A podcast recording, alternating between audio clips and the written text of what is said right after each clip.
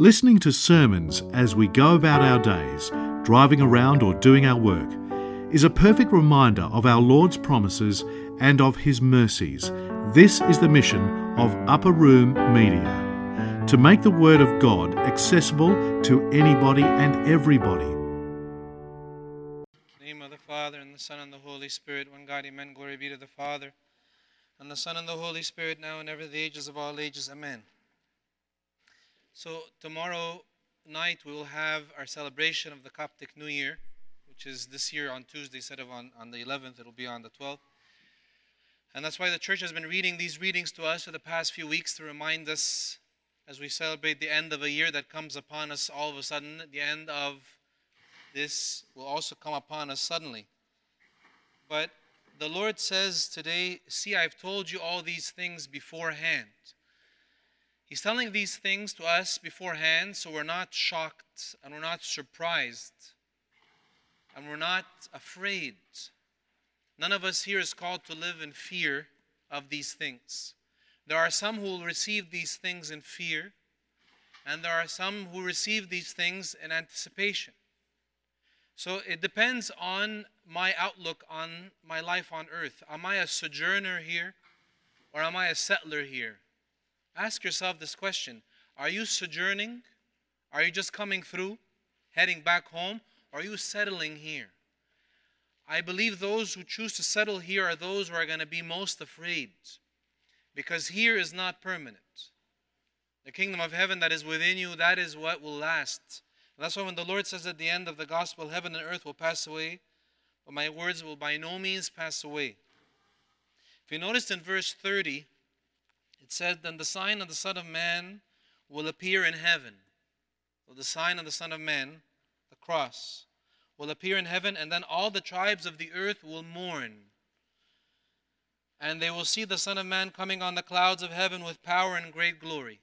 We were speaking about this last night during Vespers, how the disciples, when they saw the Lord ascending into the heavens, they were looking at this awesome sight of their Lord who had just been crucified and died weeks before, was resurrected in full glory, and then these days later ascended into the heavens. And they were staring at the sky, they were struck by this awesome sight of their Lord ascending into heaven, into the clouds. And then the angels told them, What you're seeing happening now, you will see again. He will come again in this glory. Now, it says, All the tribes of the earth will mourn. Why will they mourn?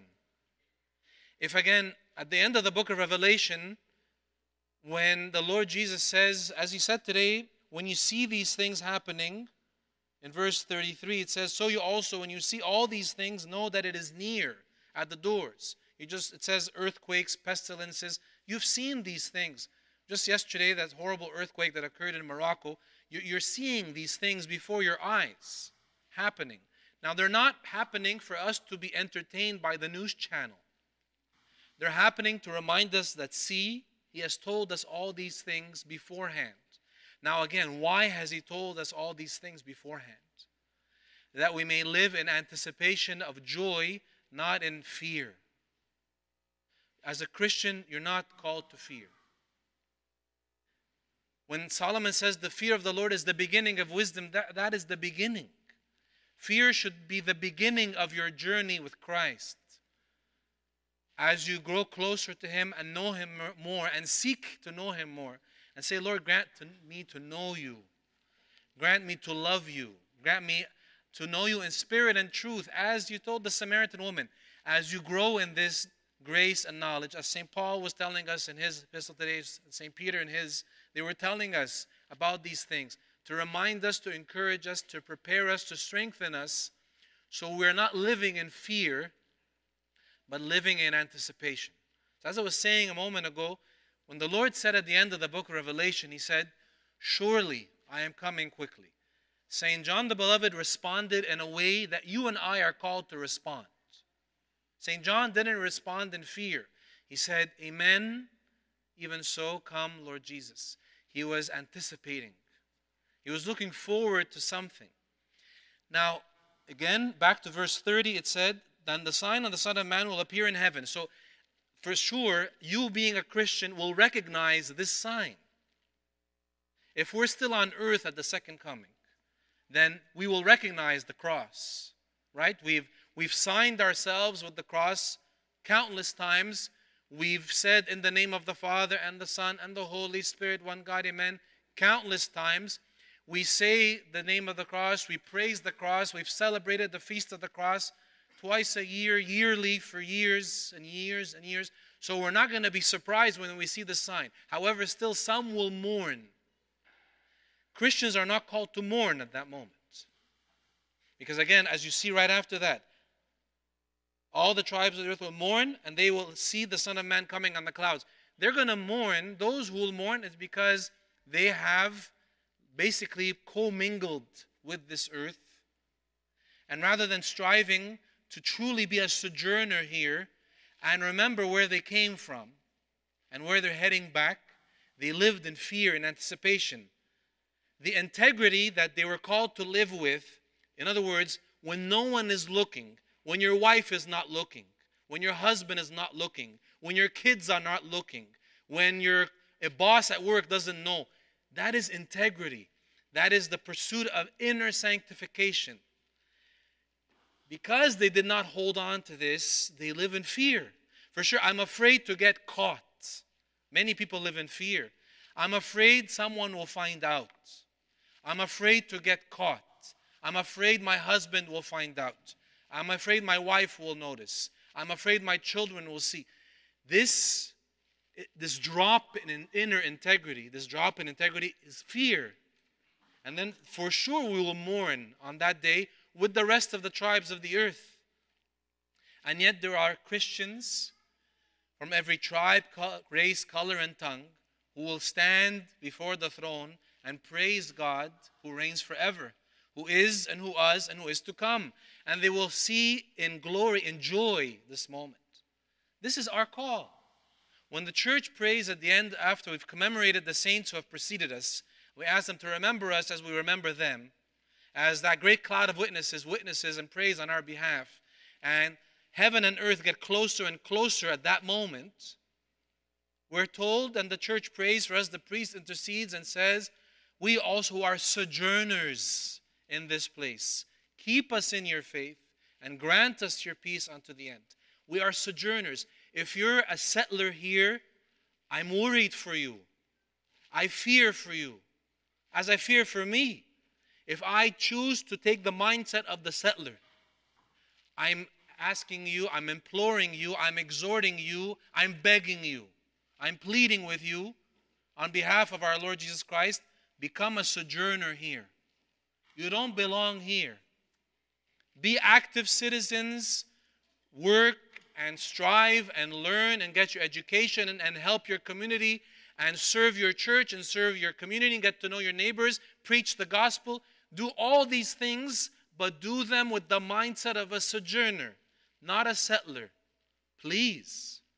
It's the settlers that will mourn because they will feel that, that their life is ending, that what they've built and known and grown comfortable with is coming to an end. But the sojourners will say, Amen, even so come, Lord Jesus. Bring us back home. Bring us back home. The Lord Jesus Christ when praying on our behalf with drops of blood streaming down his forehead in the Mount of Olives. And he prayed. You can read the full prayer in John chapter 17 in the Gospel. He prayed fervently for us. And one of the most beautiful parts of the prayer is he prayed and said, I do not pray that you, Father, that you take them out of the world, but that you keep them from the evil one. You are kept. The grace of God surrounds you. The church sends you off with that grace every time you come and go. May the love of God the Father, the grace of His only begotten Son, the gift and fellowship of the Holy Spirit with you all. The church sends you off with this reminder that the Holy Trinity is with you. The grace of God is always with you. He has promised you this at the end of His gospel in St. Matthew Lo, I am with you always, even to the end of the age. The world we live in is trying to, it's like, it's like you and I are a boat sailing in the ocean of this world. We're a boat. How does a boat stay afloat? How does the boat not drown in the ocean of this world? How do boats go and come back and forth and they don't sink? What's the difference between a boat that has sunk or is sinking and a boat that can float and go through all kinds of tides and storms? What is the difference? Very simple difference. You know for sure what is the difference. Anyone? Before we fall asleep, anyone? What is the difference? Hmm? I heard people starting to announce. Say again. Hmm? I hear again, but it's so faint. It's not broken. So, where is the water? Outside. When does the water cause the boat to sink? It gets inside. You are of the you are in this world, but you're not of it. This is how you don't sink. This is how you won't sink. No matter what this world does, the Lord saw, said, Take heed that no one deceives you. Do not let this world deceive you. Do not love the world nor the things in the world. The world is passing away and its lust. But he who does the will of God abides forever. Do not let the world come in. You're in it. You're called to be in it, preserved and kept by the power of God, but not of it. You do not belong here. You're a sojourner, not a settler. Just keep that always in the back of your mind. When the Lord rained fire and brimstone on Sodom and Gomorrah, and he told Lot and his wife and daughters, Run, flee from this death, but don't look back. And that's why the Lord says, Remember Lot's wife. Remember what happened to her. She was on her way out, but there was a bit of the world inside, drowning her. So she had to look back. When the church says look towards the east, it's not just to physically look towards the east, but to remember keep your eyes on Jesus. Keep your eyes on the Lord. Don't keep your eyes behind you. Don't keep looking. You don't need eyes in the back of your head. You need your spiritual eye inside your heart to keep you oriented towards the Orient, towards the East, towards the Lord at all times. In the book of Revelation, the Lord gives a message to seven the seven churches of the book. The seven churches receive a message, and we've spoken of Ephesians not too long ago. If you go and read, each church has received a particular message, a particular exhortation, a particular warning. Now, the church of Sardis, the fifth church, received a very, very important message and warning. And here's what the Lord said to the church of Sardis He said to them, said to the angel of the church in Sardis, write, Revelation chapter 3, verse 1. These things says he who has the seven spirits of God and the seven stars. He says, I know your works, that you have a name that you are alive, but you are dead. It's very harsh to hear that. You have a name, you look alive, you're breathing, you're living, you're walking, you're talking, you're eating, you're drinking, but you're dead. How can this be? How could a church die?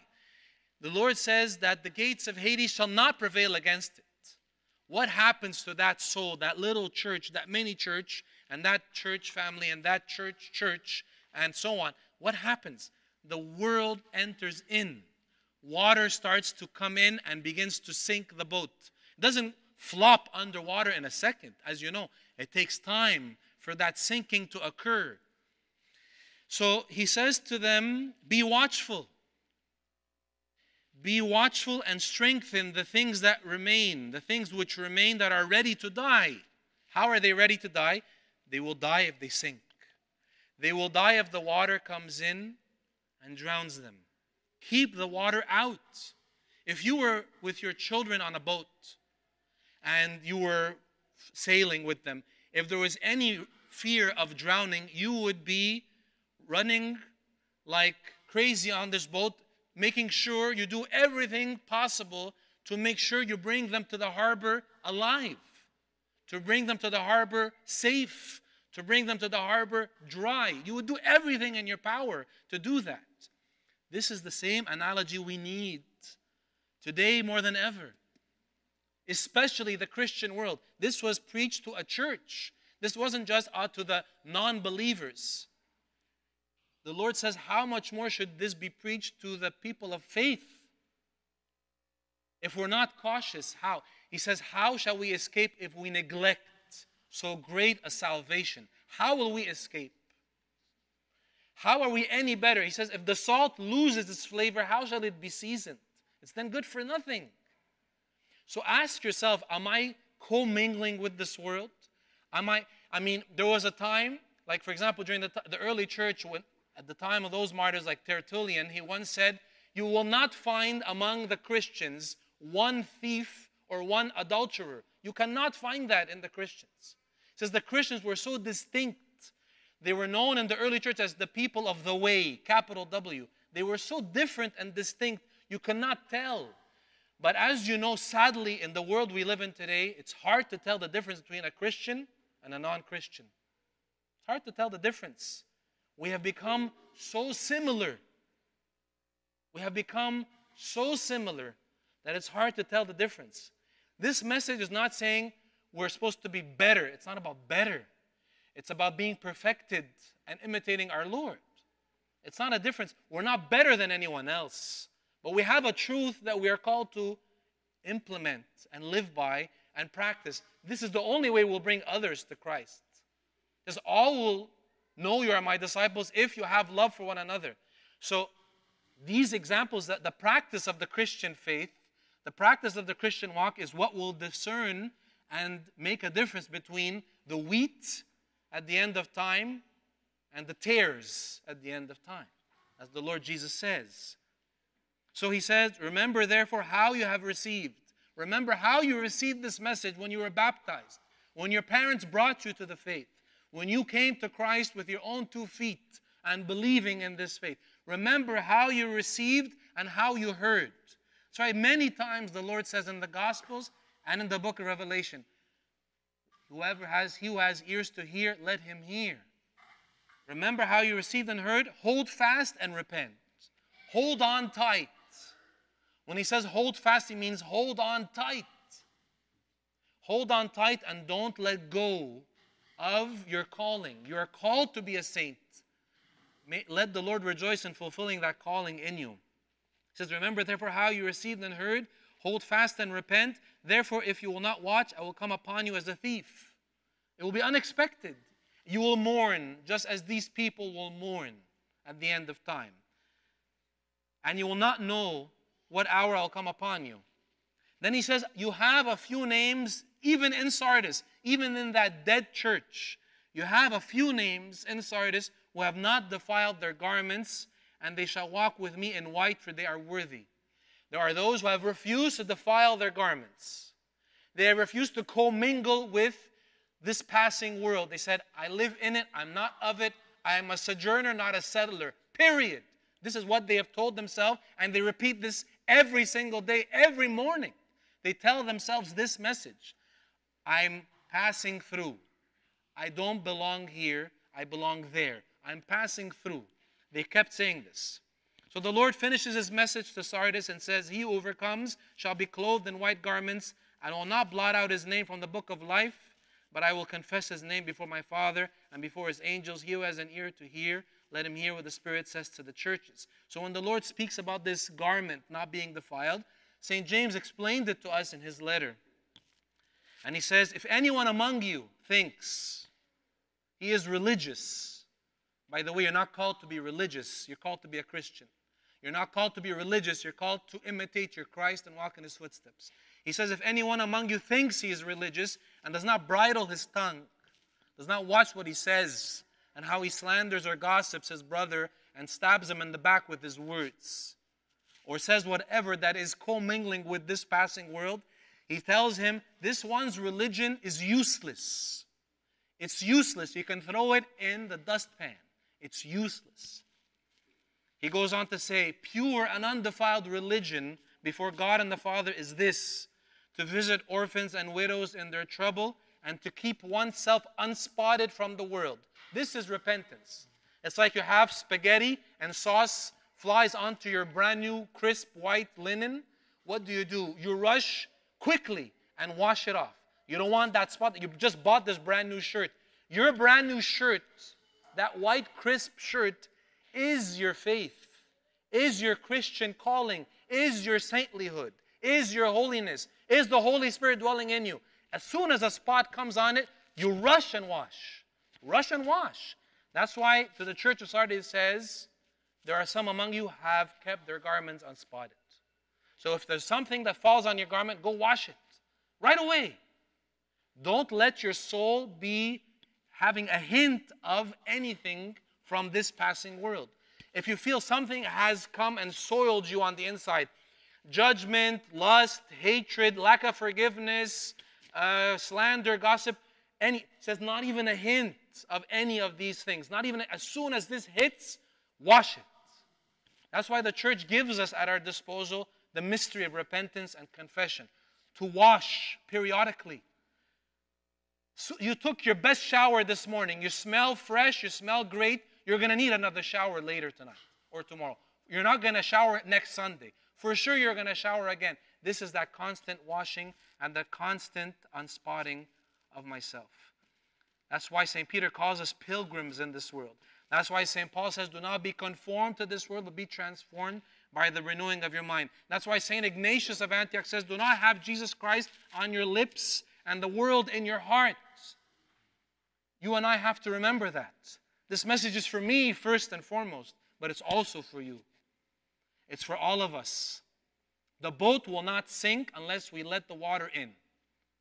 The boat will not sink unless we let the water in. Do not have Jesus Christ on your lips and the world in your heart. Let us pray together, please, and say, Lord, enable us to not imitate the world, but imitate you. And I promise you, by imitating Him with all your heart, you will naturally lead others to Him.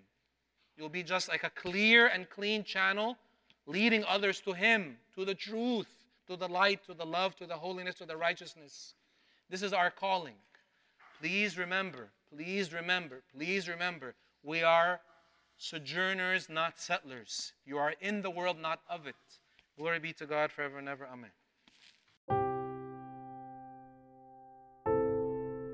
This talk was brought to you by Upper Room Media. We hope that this talk has, through the grace of God, touched your heart, and we pray that it will not only inform you, but will also transform you and your life with Christ.